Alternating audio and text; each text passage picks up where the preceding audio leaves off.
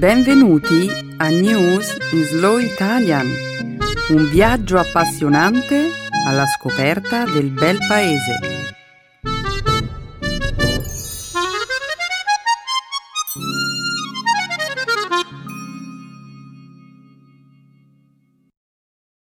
È giovedì 31 maggio 2018 Benvenuti a una nuova puntata del nostro programma settimanale News in Slow Italian. Un saluto a tutti i nostri ascoltatori. Ciao a tutti, ciao Benedetta. Nella prima parte del nostro programma discuteremo eventi di attualità. Inizieremo commentando i risultati del referendum sull'aborto svoltosi in Irlanda. Poi ci occuperemo della conclusione dell'indagine sul volo MH370 della compagnia Malaysia Airlines, scomparso nel marzo del 2014. Successivamente parleremo di un rapporto pubblicato all'inizio di questo mese dai Centri per il controllo e la prevenzione delle malattie CDC sul declino delle nascite negli Stati Uniti. E infine commenteremo la finale UEFA della Champions League, giocata a Kiev lo scorso sabato, in cui la squadra del Real Madrid ha affrontato quella di Liverpool. Ottima scelta, Benedetta. Grazie Stefano.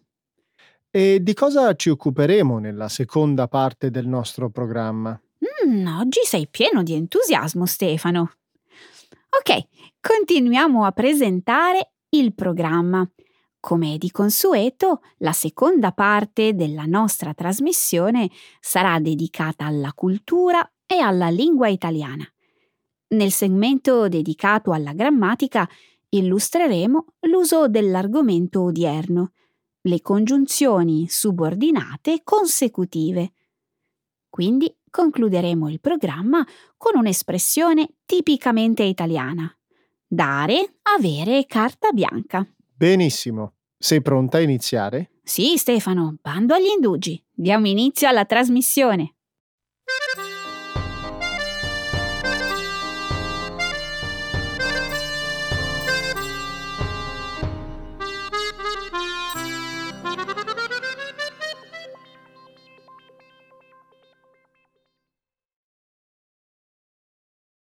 L'Irlanda rifiuta il divieto all'interruzione volontaria della gravidanza.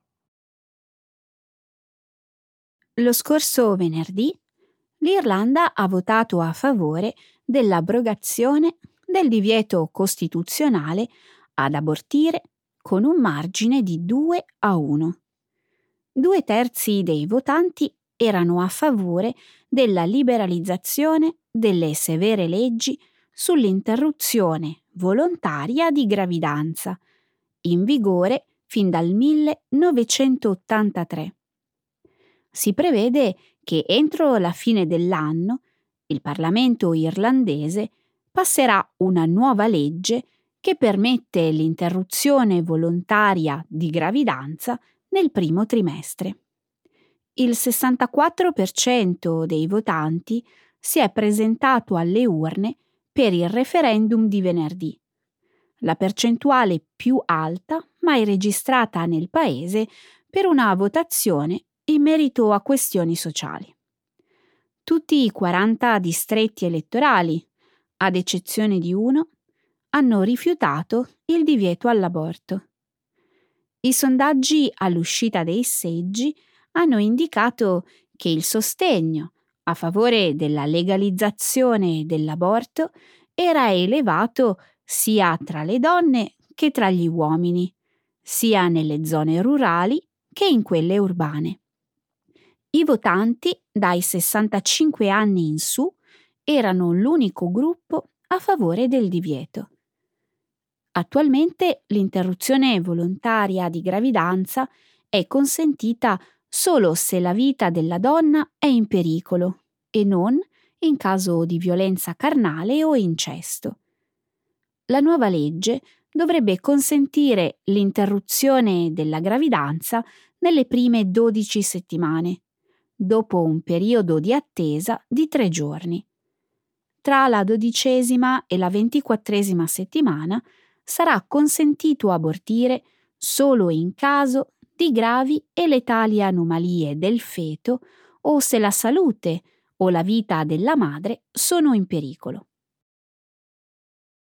L'Irlanda si è trasformata da uno dei paesi europei più conservatori dal punto di vista sociale in un paese più simile a Francia, Germania, Spagna e ad altri paesi dell'Europa occidentale.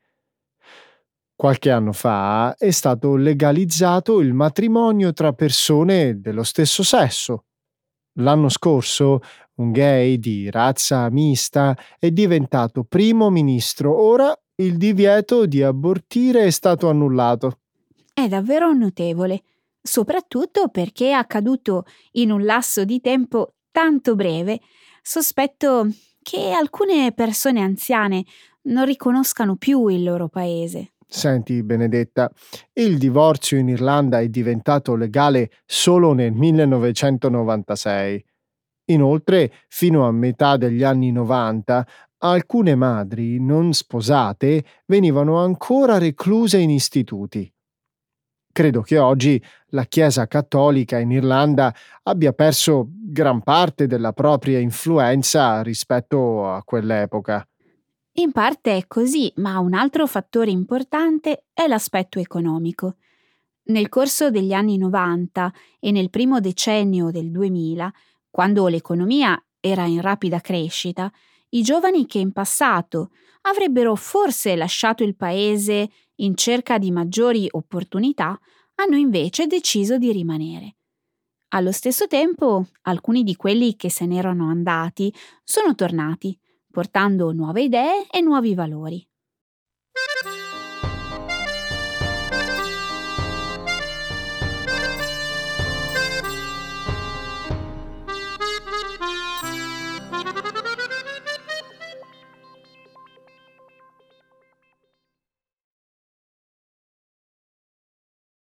Le ricerche per il volo MH370 sono finite.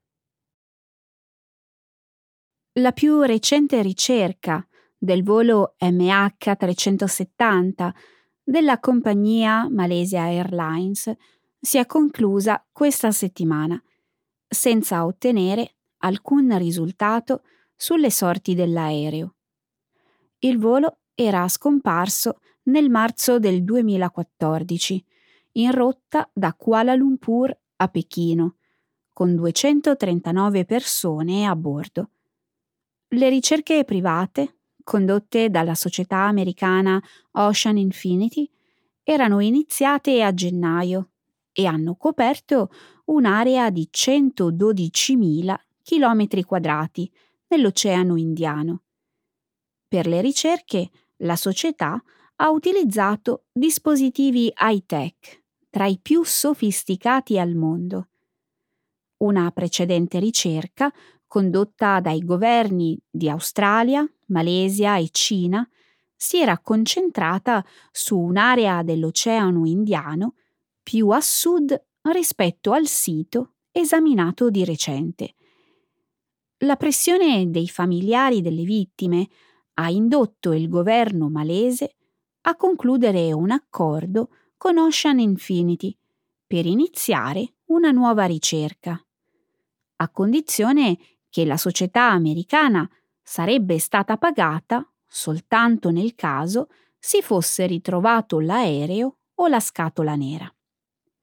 Nonostante siano stati recuperati oltre 20 possibili frammenti dell'MH370, solo tre sono stati definitivamente confermati appartenere al velivolo. Per ora non si prevedono nuove ricerche. Benedetta, questo deve essere il più grande mistero di tutti i tempi nel campo dell'aviazione. Non riesco a credere che dopo oltre quattro anni siamo ancora ben lontani dal sapere cosa sia accaduto. Lo so, Stefano. Mi dispiace moltissimo per le famiglie. Più di ogni altra cosa vogliono delle risposte. Sicuramente non aiuta il fatto che circolino tante teorie sull'accaduto. E lo sai, finché non lo sappiamo con certezza... La gente continuerà a fare congetture. Esatto. Purtroppo non è certo se si saprà mai di sicuro. I funzionari malesi avevano detto che c'era una probabilità dell'85% di trovare il relitto in questa ricerca e Ocean Infinity ha esteso la ricerca oltre l'area stabilita inizialmente. Beh, non resta che continuare a cercare. Se l'incidente è stato causato da un guasto meccanico, l'industria aeronautica deve saperlo per poter evitare lo stesso problema. Certo, ed è anche importante continuare le ricerche per il bene delle famiglie. Naturalmente. Ma forse c'è qualche speranza.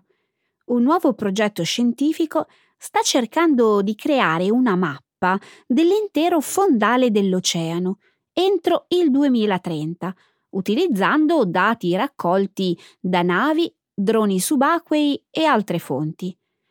Potrebbe volerci molto tempo, ma forse riusciremo finalmente ad avere qualche risposta.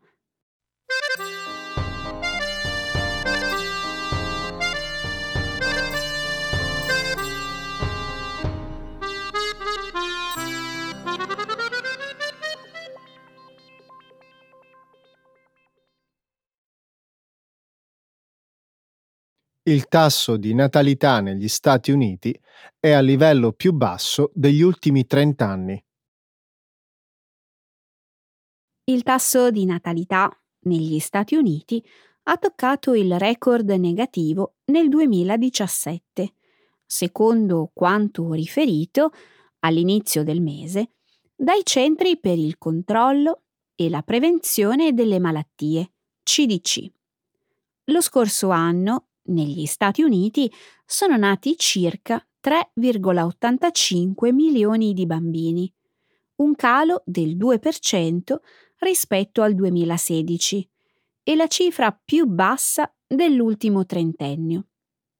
Oltre al calo effettivo delle nascite, è diminuito anche il tasso di fertilità del paese, attualmente pari all'1,76, decisamente inferiore al 2,1, il tasso necessario per mantenere stabile la popolazione.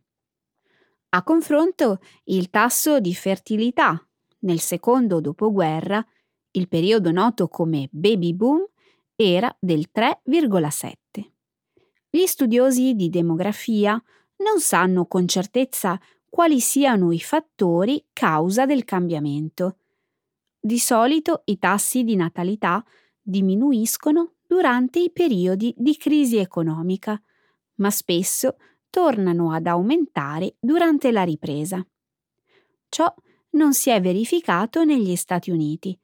Il tasso di fertilità ha continuato a diminuire dal 2010, dopo la fine della grande recessione. Benedetta, non credi che in parte la ragione del calo delle nascite potrebbe dipendere dal fatto che più donne rimandano il momento di avere figli per potersi concentrare sulla carriera? Potrebbe essere. È interessante notare che il gruppo con il maggior numero di nascite è quello delle quarantenni e oltre. Quindi pare proprio che le donne abbiano figli più tardi. Ma allora dobbiamo chiederci se avranno probabilmente meno figli che se avessero iniziato più giovani. Beh, è facile capire come mai si rimandi il momento di avere figli. Il periodo compreso tra i 20 e i 40 anni è quello in cui le persone cercano di fare carriera. È complicato fare entrambe le cose. Soprattutto per le donne. Ovviamente. Un altro studio recente, condotto negli Stati Uniti, ha evidenziato che quando le donne fanno figli tra i 25 e i 35 anni, il loro stipendio non riesce mai a pareggiare quello dei mariti. E ciò perché è molto più probabile che siano le donne a prendersi una pausa dal lavoro? Sì, o a ridurre l'orario di lavoro. Allora, in risposta al calo delle nascite, ci vorrebbero politiche che agevolino sia la maternità che la possibilità di lavorare per le donne. Non si tratta certo di una novità. No, ma è più facile a dirsi che a farsi. Si dovrebbero apportare modifiche sostanziali, come una maggior flessibilità sui luoghi e orari di lavoro, oltre a programmi per aiutare le donne a rientrare nel mondo del lavoro. Sarebbe anche utile se più uomini si prendessero una pausa dal lavoro, no? Persino in Europa, dove il congedo di paternità è più generoso che negli Stati Uniti, la cura dei figli è ancora una responsabilità che ricade principalmente sulle donne.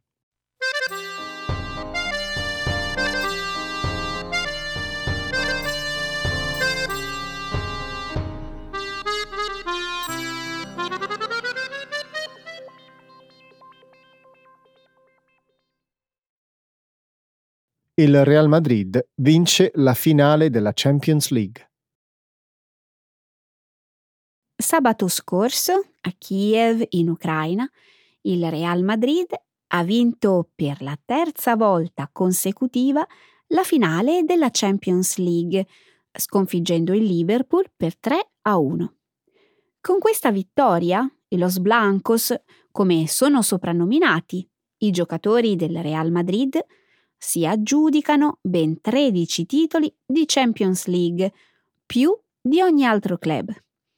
I guai del Liverpool sono iniziati presto, quando Mohamed Salah, attaccante di fama mondiale, ha dovuto abbandonare la partita per un infortunio alla spalla.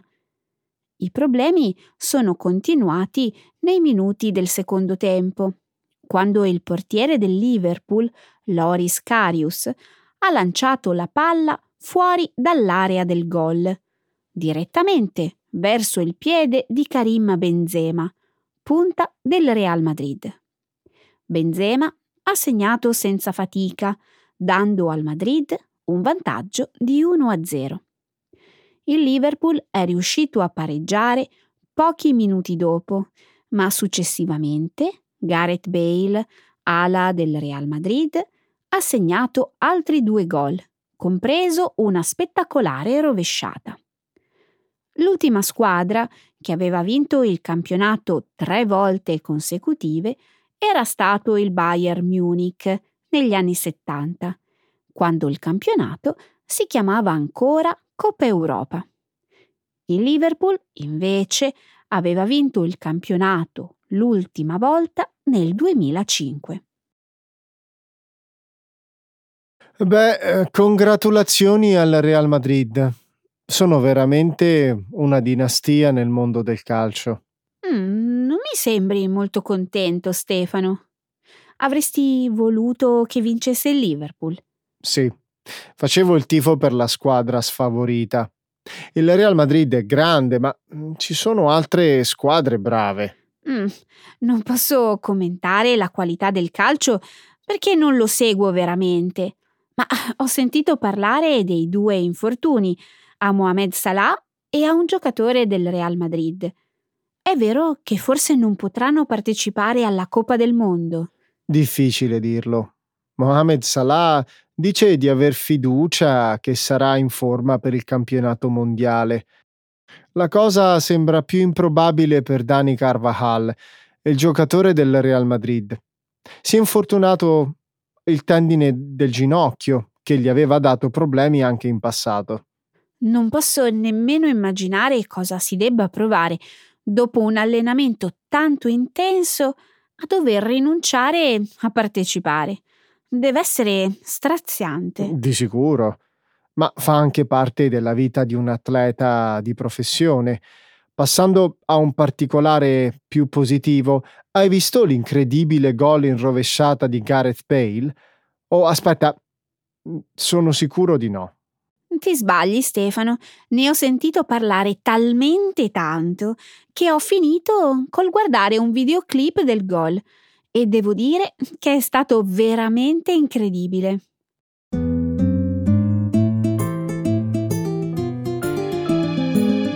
Adesso la grammatica. Per capire le regole di una lingua poetica.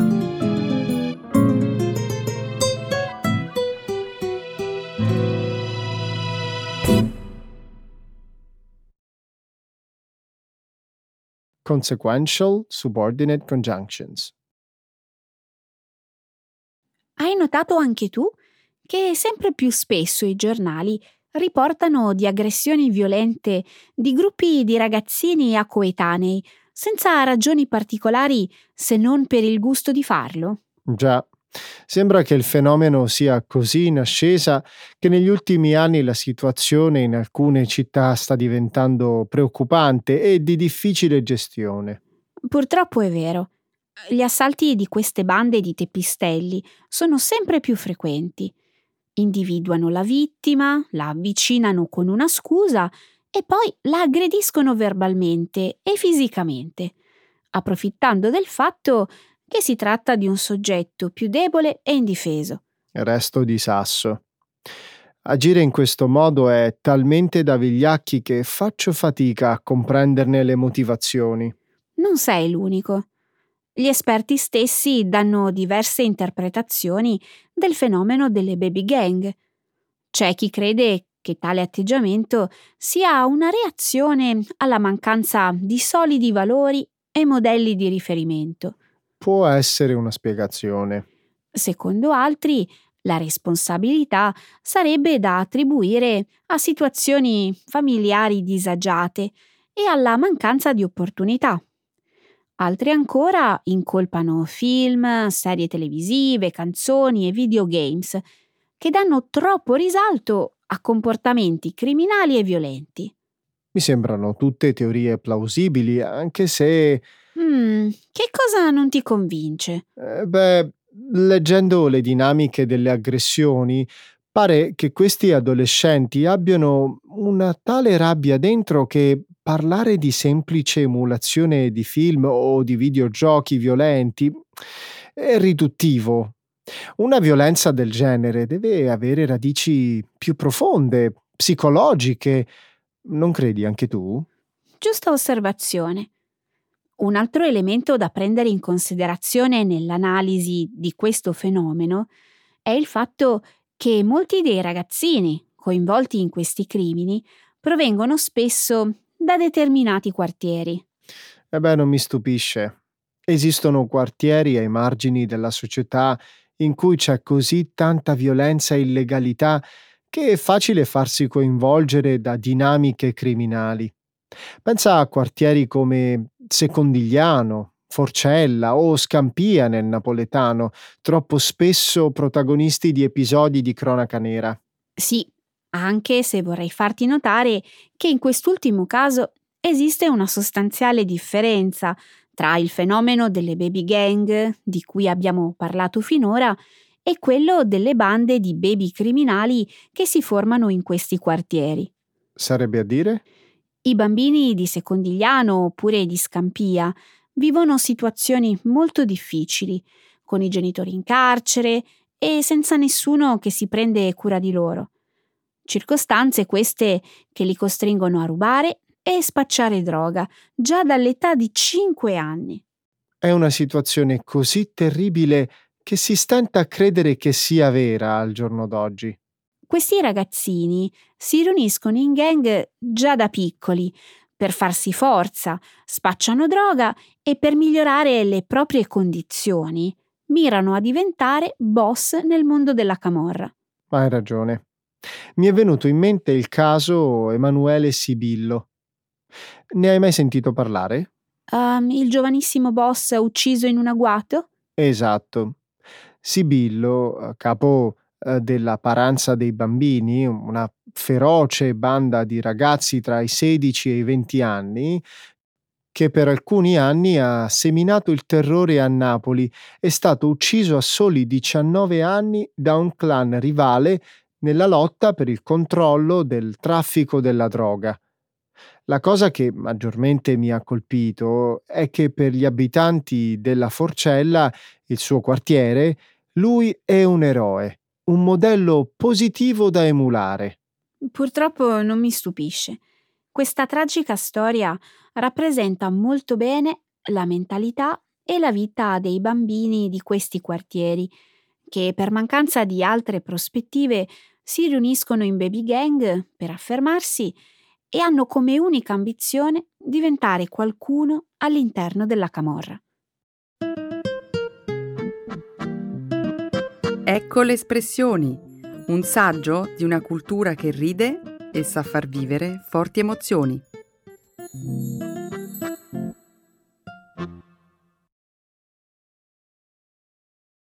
Dare, avere carta bianca. To give or have carte blanche. Recentemente ho letto un ritratto di Michelangelo Buonarroti che mi ha molto colpita. Se ti va, posso raccontarti qualche curiosità sul celebre artista rinascimentale. Certo, eh, sai che ti lascio sempre carta bianca quando si tratta di discutere di arte. Allora, pare che il Michelangelo, oltre a essere un genio dalla personalità molto complessa, fosse anche un misantropo, irascibile, ombroso, taccagno e incline a vedere nemici dappertutto. Per queste ragioni molti storici dell'arte lo dipingono come uno degli artisti più cupi e tristi del Rinascimento. Fortunatamente in quel periodo un artista non veniva giudicato in base al proprio temperamento. Questo è vero. Infatti, malgrado il suo caratteraccio, il Michelangelo riuscì a guadagnarsi l'ammirazione dei potenti dell'epoca, che il più delle volte gli concedevano carta bianca per realizzare le opere che gli commissionavano. Tra le varie stranezze che si leggono sul conto del Michelangelo c'è anche il fatto che non fosse un grande amante della pulizia personale. Alcune fonti storiche riportano che l'artista toscano spesso emanasse uno sgradevole odore. Mm, non ne ho la più pallida idea, non ne ho mai sentito parlare. Del resto, sul Michelangelo e le sue stranezze girano tantissime leggende. Hai ragione.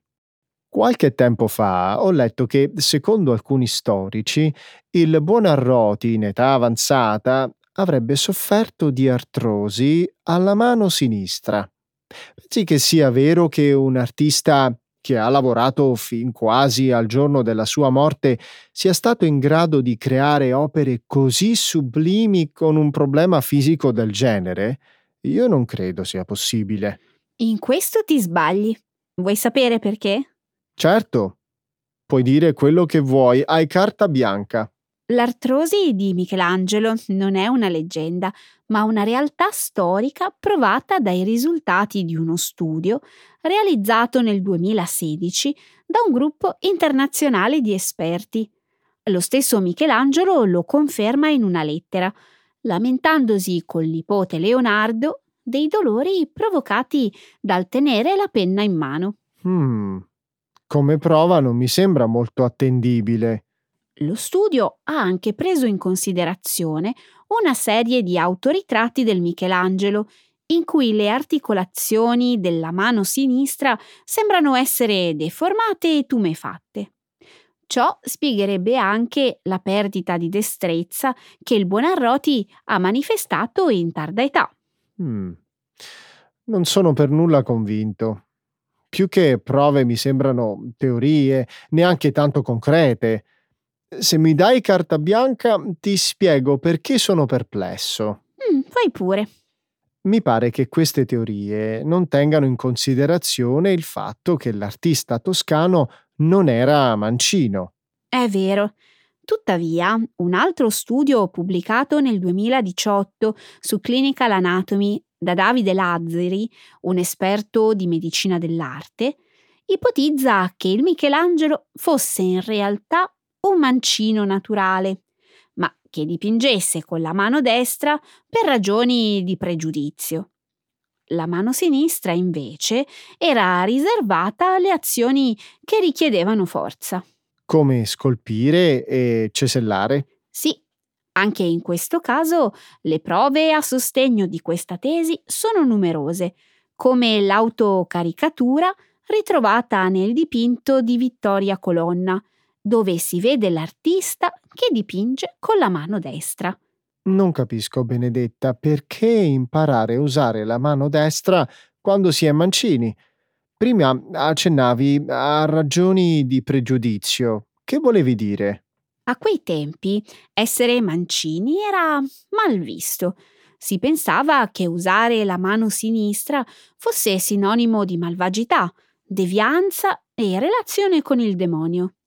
Addirittura la gente era convinta che i mancini potessero andare incontro a eventi nefasti e problemi fisici.